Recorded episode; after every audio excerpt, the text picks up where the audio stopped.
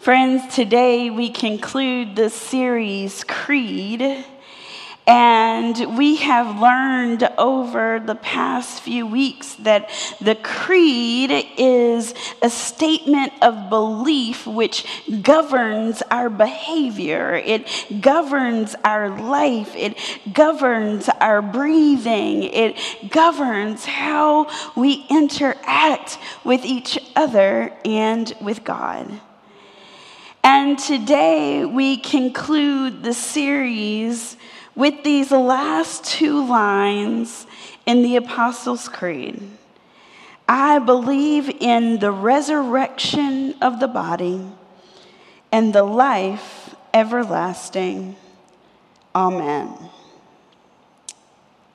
So hear now these words from the New Testament letter to the Corinthians, First Corinthians chapter fifteen, beginning in the thirty-fifth verse.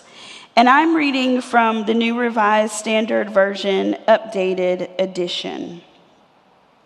First Corinthians chapter fifteen, verse thirty-five. Go ahead and pull out your electronic devices or Bibles so that you might follow along and take some notes um, should the Spirit lead you today.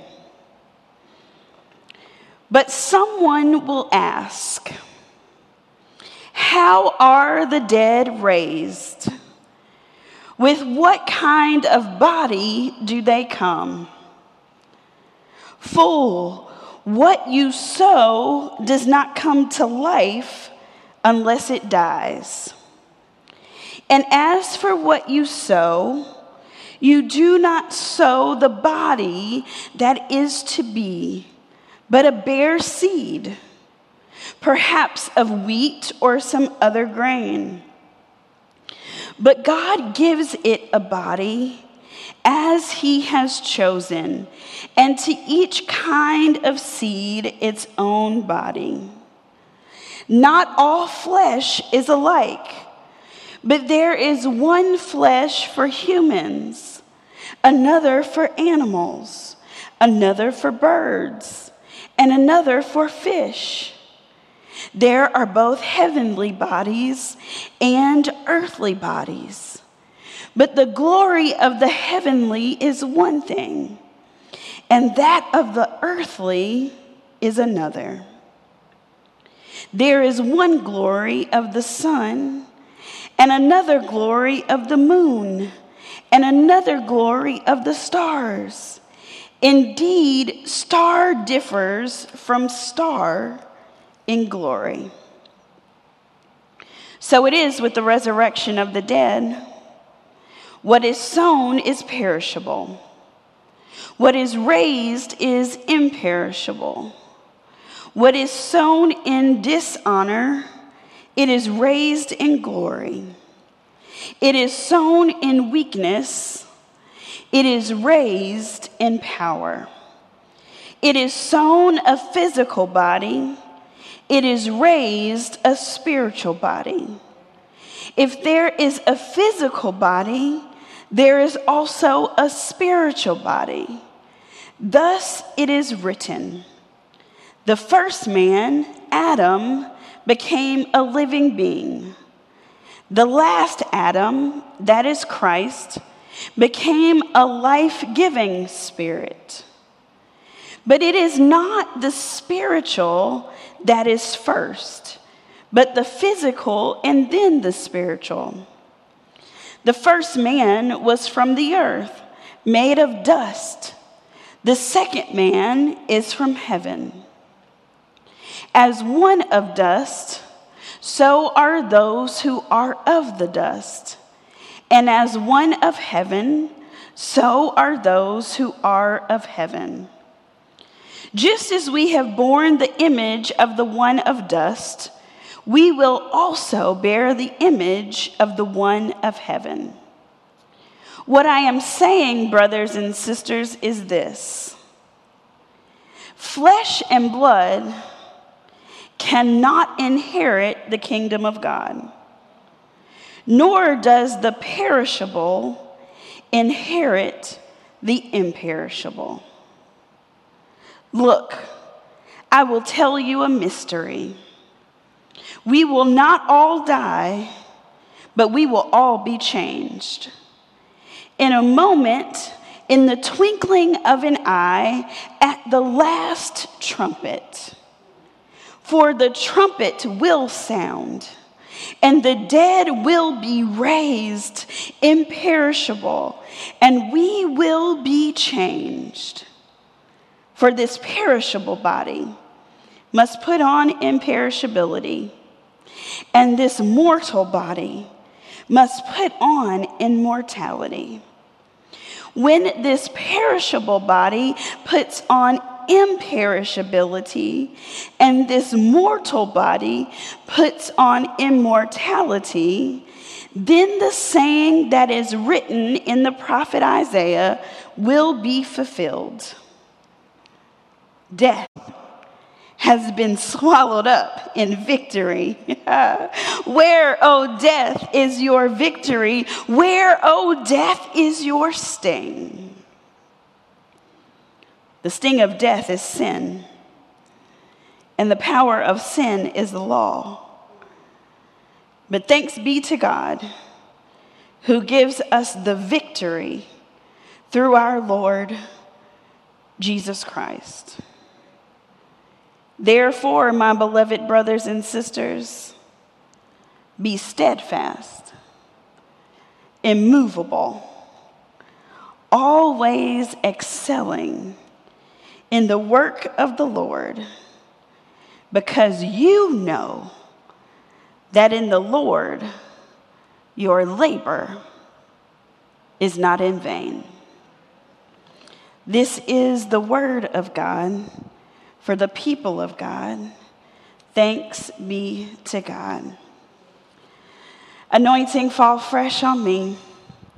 Holy Ghost, have your way. Hide this, your servant, behind that old rugged cross, so that everything that is said and everything that is heard comes straight from you, O God. This is your servant's prayer. In the name of Jesus the Christ, we pray. Amen.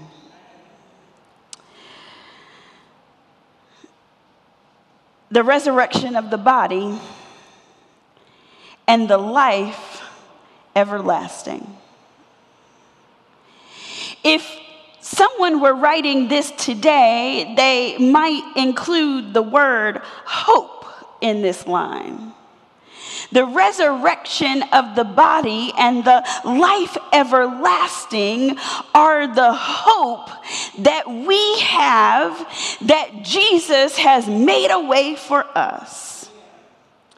The resurrection of the body and the life everlasting are words that we say over and over and over again, but maybe we don't quite understand them. Today, we talk about the thing that most people don't want to talk about, mostly because they have so many questions. Today, we talk about death. I'm not sure why we avoid the subject so much, because as the people of God, we are taught that death is not the end for us. In fact, Pastor Adam Hamilton writes in his book, Creed, we survive death because Jesus conquered death. And yet we allow death to rule our life. The resurrection of Jesus Christ allows Christians to live. The resurrection allows Christians to be free of the bondage of the fear of death. It allows us to live expectantly and not fearfully. In order to really understand this, we have to go up a couple of lines in the Apostles' Creed, and we go to the section on Jesus, which says, "And in Jesus Christ, his only Son, our Lord, who was conceived by the Holy Spirit, born of the Virgin Mary, suffered under Pontius Pilate, was crucified, died, and was buried. He descended to the dead. On the third day, he rose again. He ascended into heaven as seated at the right hand of the Father, and will come again to judge the living and the dead." The Gospels are not the first New Testament books to be written chronologically. The Gospels come much later in their writing in the years of time than the letters of Paul do. And when Paul is writing First Corinthians, lots of people have questions about what happened to this Jesus. When we read the letters of Paul, we learn that a lot of these people have firsthand knowledge of Jesus. They were around for the resurrection, and they think that Jesus is coming back right now. And so they're starting to have a bit of a theological crisis. What is happening to Jesus? What is happening to this faith if I'm supposed to follow this Jesus and he said that he's coming back again? Where is he? So Paul has to respond to these questions about Jesus.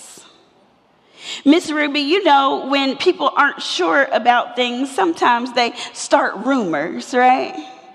And the people who lived during the time of Paul, they were starting to say, well, maybe the disciples made up that whole resurrection thing. Maybe he's still in that tomb. You know how we do. I heard Mary, you know, I heard Mary, you know, she's just a little bit, hmm. And so maybe she didn't see what she thought she saw. Well, you know, those disciples are in hiding. What are they scared for? Maybe they're not telling the truth. So here we are with the Corinthians, and Paul is starting to tell the stories of Jesus, and he's having to answer to these rumors that maybe Jesus is not who Jesus said Jesus is, and maybe that tomb is not empty, and now what?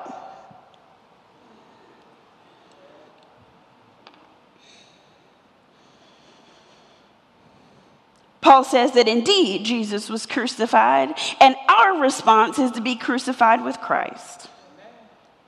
Paul said that indeed Jesus died, and our response is to die to self and to live to, with Christ. Paul says indeed Jesus was buried.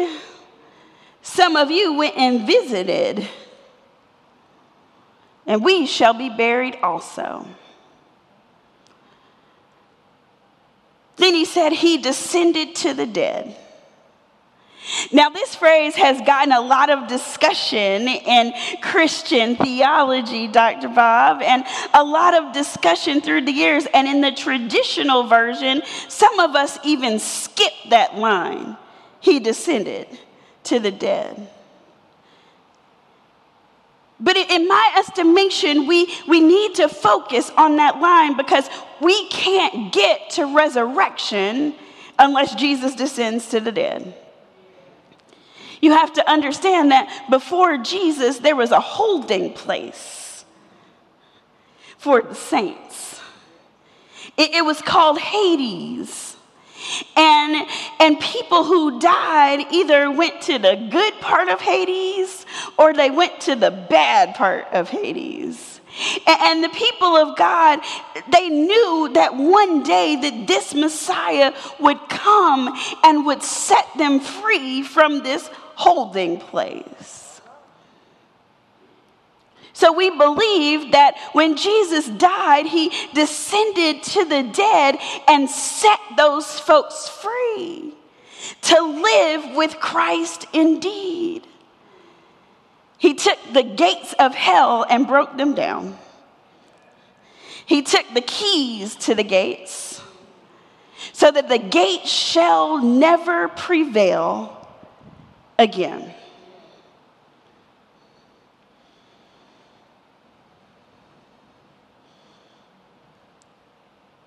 On the third day, Jesus rose again. He ascended into heaven, sitteth at the right hand of the Father, and will come again to judge the living and the dead. In the meantime, what do we do? We don't know when Christ will return. That's part of why Paul is indeed talking so much about resurrection here. We don't know when Jesus will come again, so in the meantime, we have to learn to live with Jesus right here and right now. We have to learn to live free and abundant lives that are not shackled by heavy burdens, and lives that are not held hostage by grief and by pain. We have to learn how to live this abundant life that Christ has promised on this side of the Jordan. What we believe about death informs how we live. If we think that death is the end of the story, that death is the last word, that there's this life and then it's over, then we'll do some stuff that maybe we shouldn't do. We'll live recklessly. We'll live by the YOLO principle. You only live once. And yet, as the people of God, we are taught that we live forever with God. That death is simply a physical separation for a finite amount of time, and then we are reunited with the saints and face to face with God. Now, if I expect to live with God, I might make some different decisions in life. What do you think? Maybe I'm not living my life in reckless abandon. Maybe I'm thinking about how I treat other people. Maybe I'm thinking about how I'm living in community. Maybe I'm thinking about how I talk to people and walk with people, how I treat people, how I love people.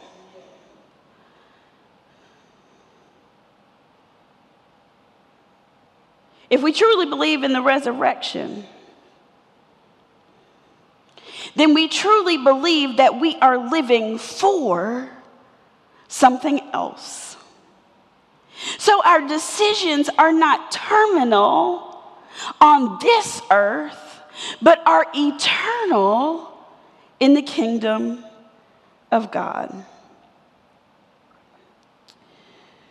The Corinthians had a lot of questions about resurrection, and specifically the resurrection of the body. We, we, we can get resurrection, right? Jesus got up on the third day. He got out the tomb. The stone was rolled away. Mary was like, where is my rabbi? He's like, I'm right here, but don't touch me because I haven't been to see the Father yet. And, and then she goes and gets the disciples. They look in and they're like, well, maybe we should have listened to him. Maybe we should have listened to her. He's not in there. And then we celebrate resurrection, and every Easter we celebrate Resurrection Sunday. We celebrate that Christ lived, Christ died, Christ lives again and will come again to rescue us from this earth.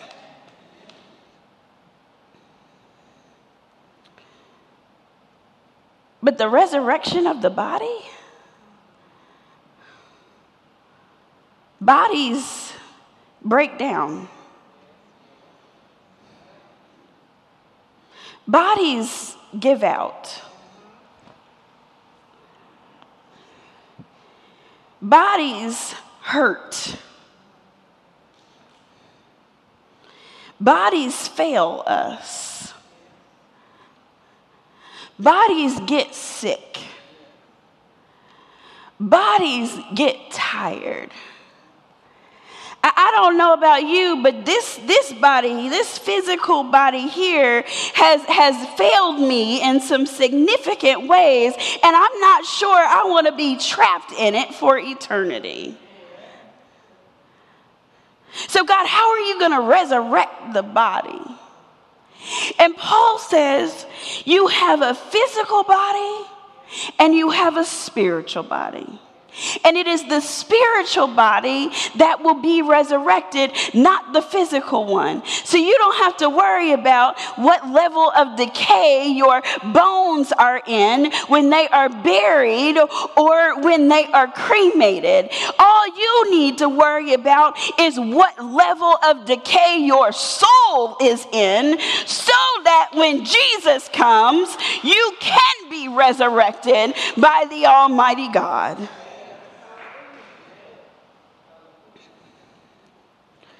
What you sow does not come to life unless it dies.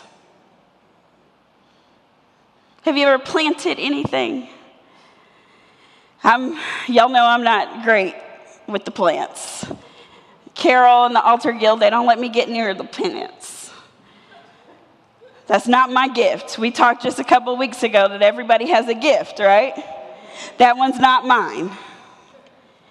But I do know that if you have a seed and you put it in the soil, if you tend to it, and you tend to the soil, the food around it, if you water it, then the seed will indeed break apart and crack open. It will disintegrate. It will die so that the plant might bust through and the flowers might bloom. And it is literally transformed from a seed to a flower, and in the meantime, it has died.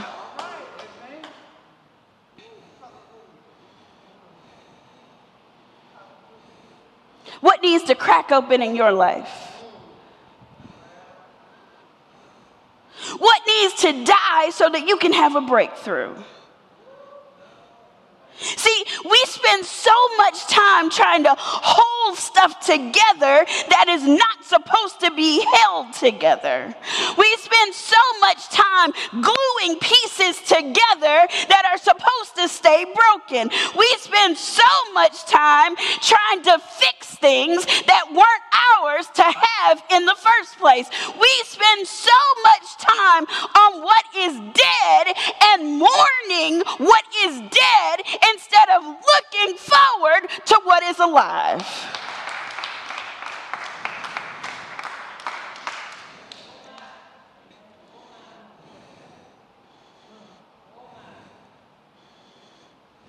What you sow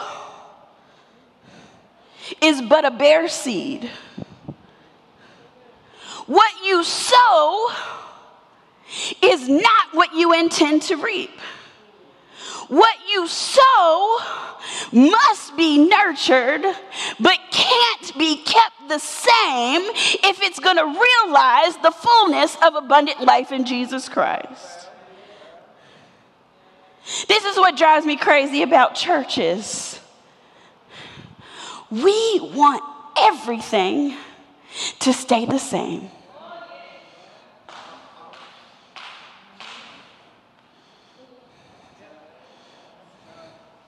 Did, did, did you hear the word of the Lord today?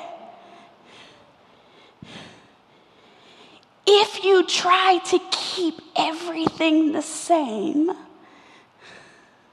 you will get the same result. If you try to keep a seed a seed,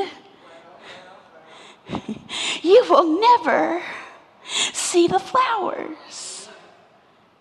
See, you remember at the beginning of the year, we, we gave you seed packets, and I get to see online some of your plants growing and keep those pictures coming. But if you had kept the seed in the packet, and some of us have,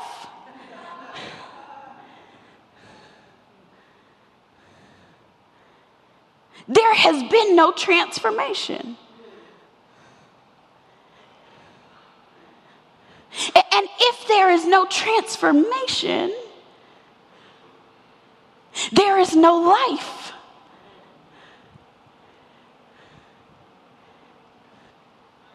If we are resurrection people, then some things have to die so that we can live. So again, what needs to break open in your life? What needs to die? What needs to change and be transformed so that we can remember that we are resurrection people?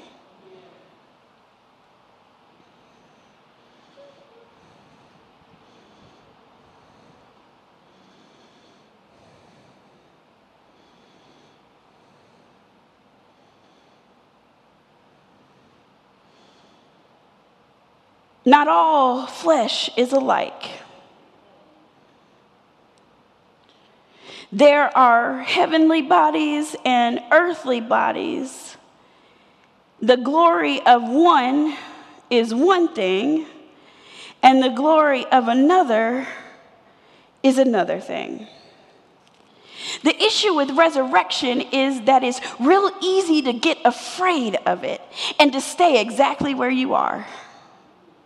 It's, it's real easy to get so bogged down in death that we forget that death does not have the last word, that Christ has conquered death, that there is no sting in death, that there is no victory in death, that there is no glory in death, if we have to stay exactly where we are and exactly how we are, and if we can't understand that the things of humans are different than the things of God, then we will never walk in amazing grace with God.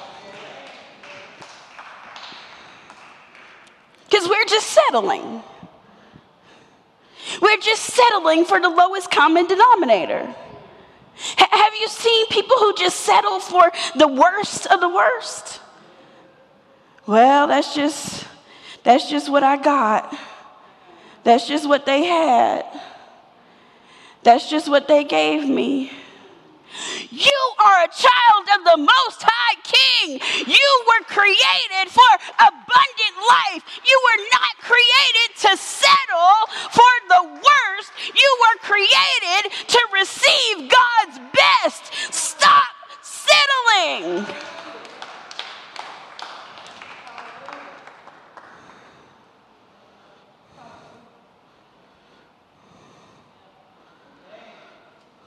So it is with the resurrection of the dead. What is sown is perishable. That seed has a lifespan. The flower that comes from the seed has a lifespan. It shall die. Even if you allow it transformation, even if it becomes the most beautiful flower that you have ever seen, it shall die so that something new can live. So why are you getting in God's way? Why are you trying to keep that little flower alive when God wants to give you a bush that is alive? And then God wants to give you a tree that is alive. And when you prove that you can take care of that tree, God gives you a grove that is alive. Stop settling. Get out of God's way. God keeps trying to give you more. God keeps trying to get you to next, and you are stuck in death. Oh, somebody hear me this morning.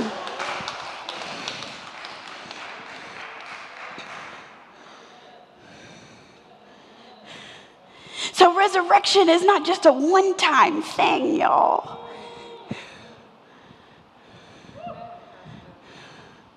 Because every time there's new life, there's death. So that means there has to be resurrection before we get to new life, and before we get to new life, and before we get to new life, and before we get to new life, and before, and before, and before. Resurrection keeps on happening if we'll get out of God's way.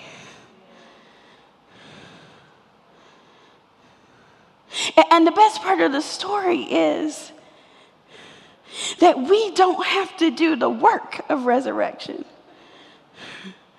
Resurrection is not our work. Resurrection is God's work. We do the work of sowing. You sow the seed. Okay? You plant the seed. You water the seed.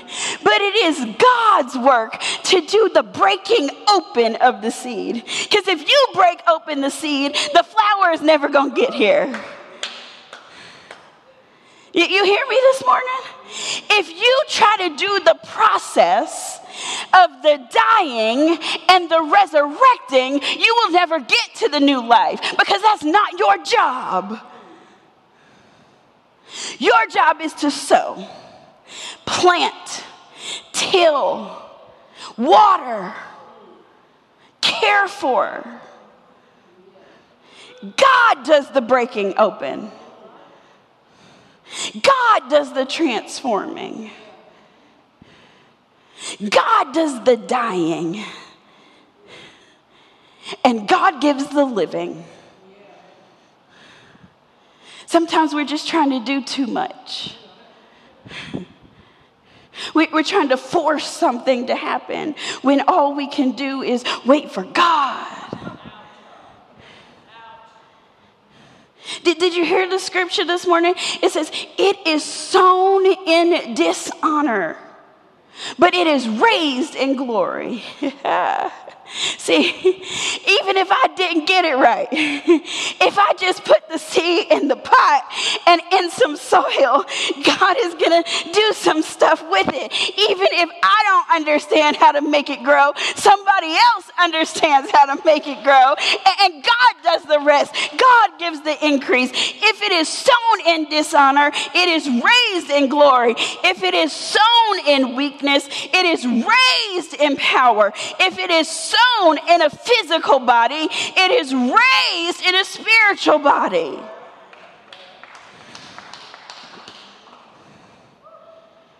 Paul says, what I'm saying, brothers and sisters, is this. Flesh and blood cannot inherit the kingdom of God, nor does the perishable inherit the imperishable. What does that mean, Pastor? This body can't inherit what is to come. This body can't inherit heaven. This body can't inherit all of the promises of God. Can't handle it.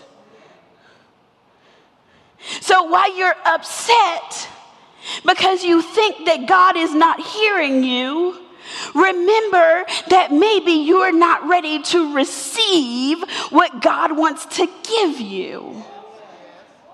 I, I want, I want to make sure you hear that. There are some things that God wants to give us that we have to be ready to receive. Some of you are about to get some job promotions. But if those promotions had come three, four, five years ago, you would not have been ready to do the job. And then you would have been set back and you could not receive the blessing that God was giving you with the promotion.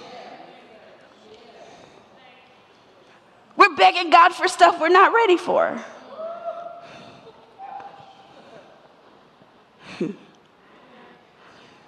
Some of us want God to give us a group of people to influence, but we can't even pray for five minutes.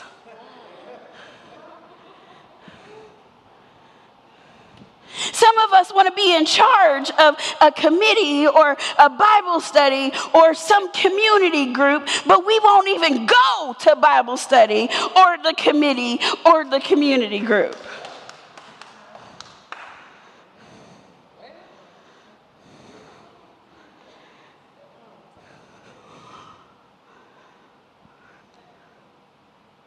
Flesh and blood cannot inherit the kingdom of God, nor does the perishable inherit the imperishable.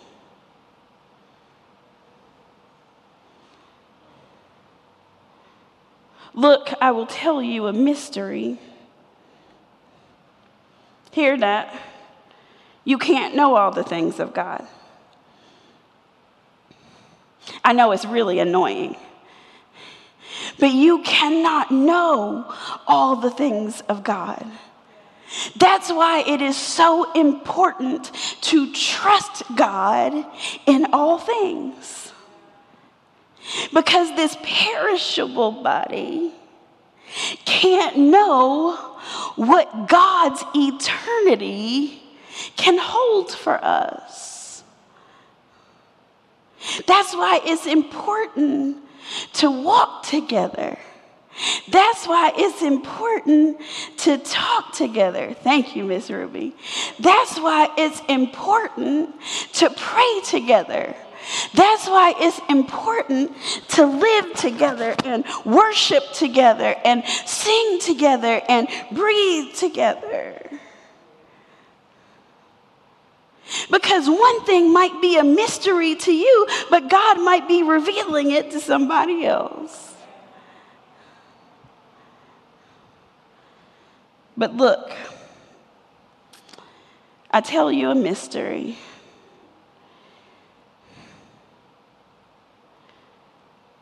We will not all die. The original Greek says, fall asleep. But we will all be changed. But Pastor, I don't like change. Well, then you don't want to grow in God. If you are a resistor of change, it means that you are resisting what God has for you next.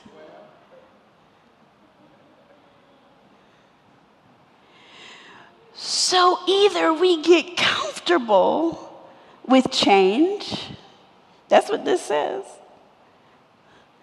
or we get comfortable being left behind.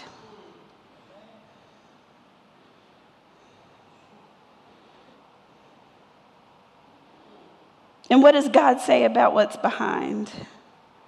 Forget what is behind. And press on.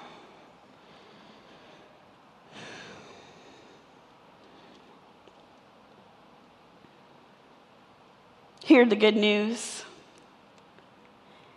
Death has been swallowed up in victory. Oh, death, where is your victory? Where, oh, death, is your sting? The sting of death is sin. and the power of sin is the law.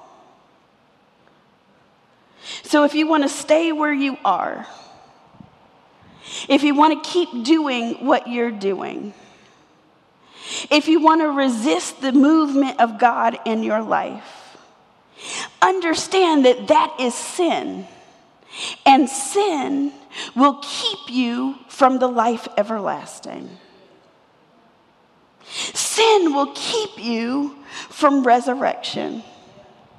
Sin will keep you bound. Sin will keep you fearful. Sin will keep you trapped. Sin will keep you broken. Sin will keep you sick. Sin will keep you separated from the love of God in Christ Jesus.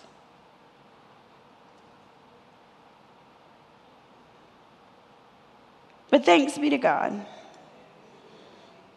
who gives us the victory through our Lord Jesus Christ, so that we might be steadfast, immovable, always excelling in the work of the Lord.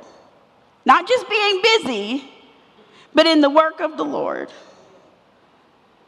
Because you know that in the Lord, your labor is not in vain. One of the high privileges of pastoral ministry is communing with people in the best of times and in the worst of times, at the beginning of life and at the end of life. And I've sat with countless people who were awaiting their own death.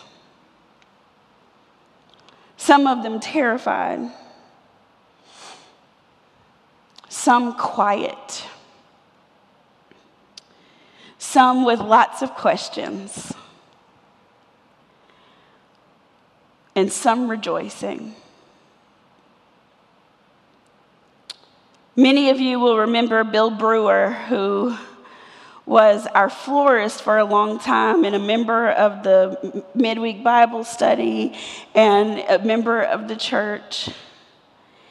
And when Bill was passing on, they called me to his house, and we had Holy Communion just a few hours before he died. And I will never forget. Bill just kept saying over and over again, "Pastor, I'm so excited. I've lived for this. I can't wait to see Jesus." And over and over again, he just kept saying, "I can't wait to see Jesus. I can't wait to see Jesus. I can't wait to see Jesus." And you could see him just following the angels around his room.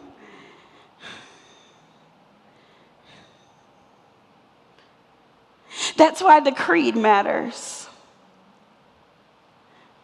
That's why we've spent all this time dissecting what we believe and why we say the Apostles' Creed each and every week. Because when the rubber hits the road, when things get really rough, or when you are about to meet Jesus, you will be sure about what is to come. You will not be afraid. You will not be wondering. You will not be distraught because you don't want to leave your loved ones for everlasting life. But indeed, you will be able to say, "I'm so excited for this. I can't wait to see Jesus. I live my life so that I can see Jesus." We learn this creed. We say this creed. We live this creed so that when it's time to cross over to eternal life, you are able to say, "I live my life for this."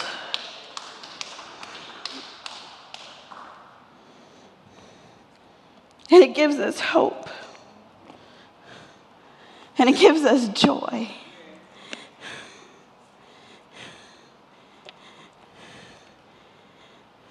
And when others die, we don't feel left behind.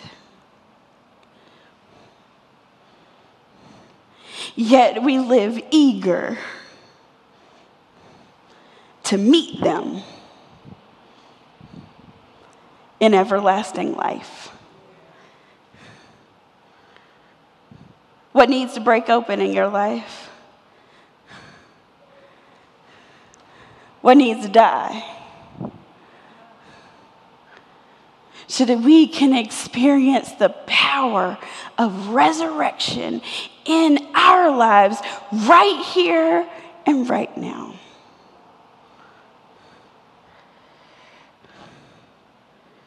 In the name of the Father, the Son, and the Holy Spirit we pray. Amen.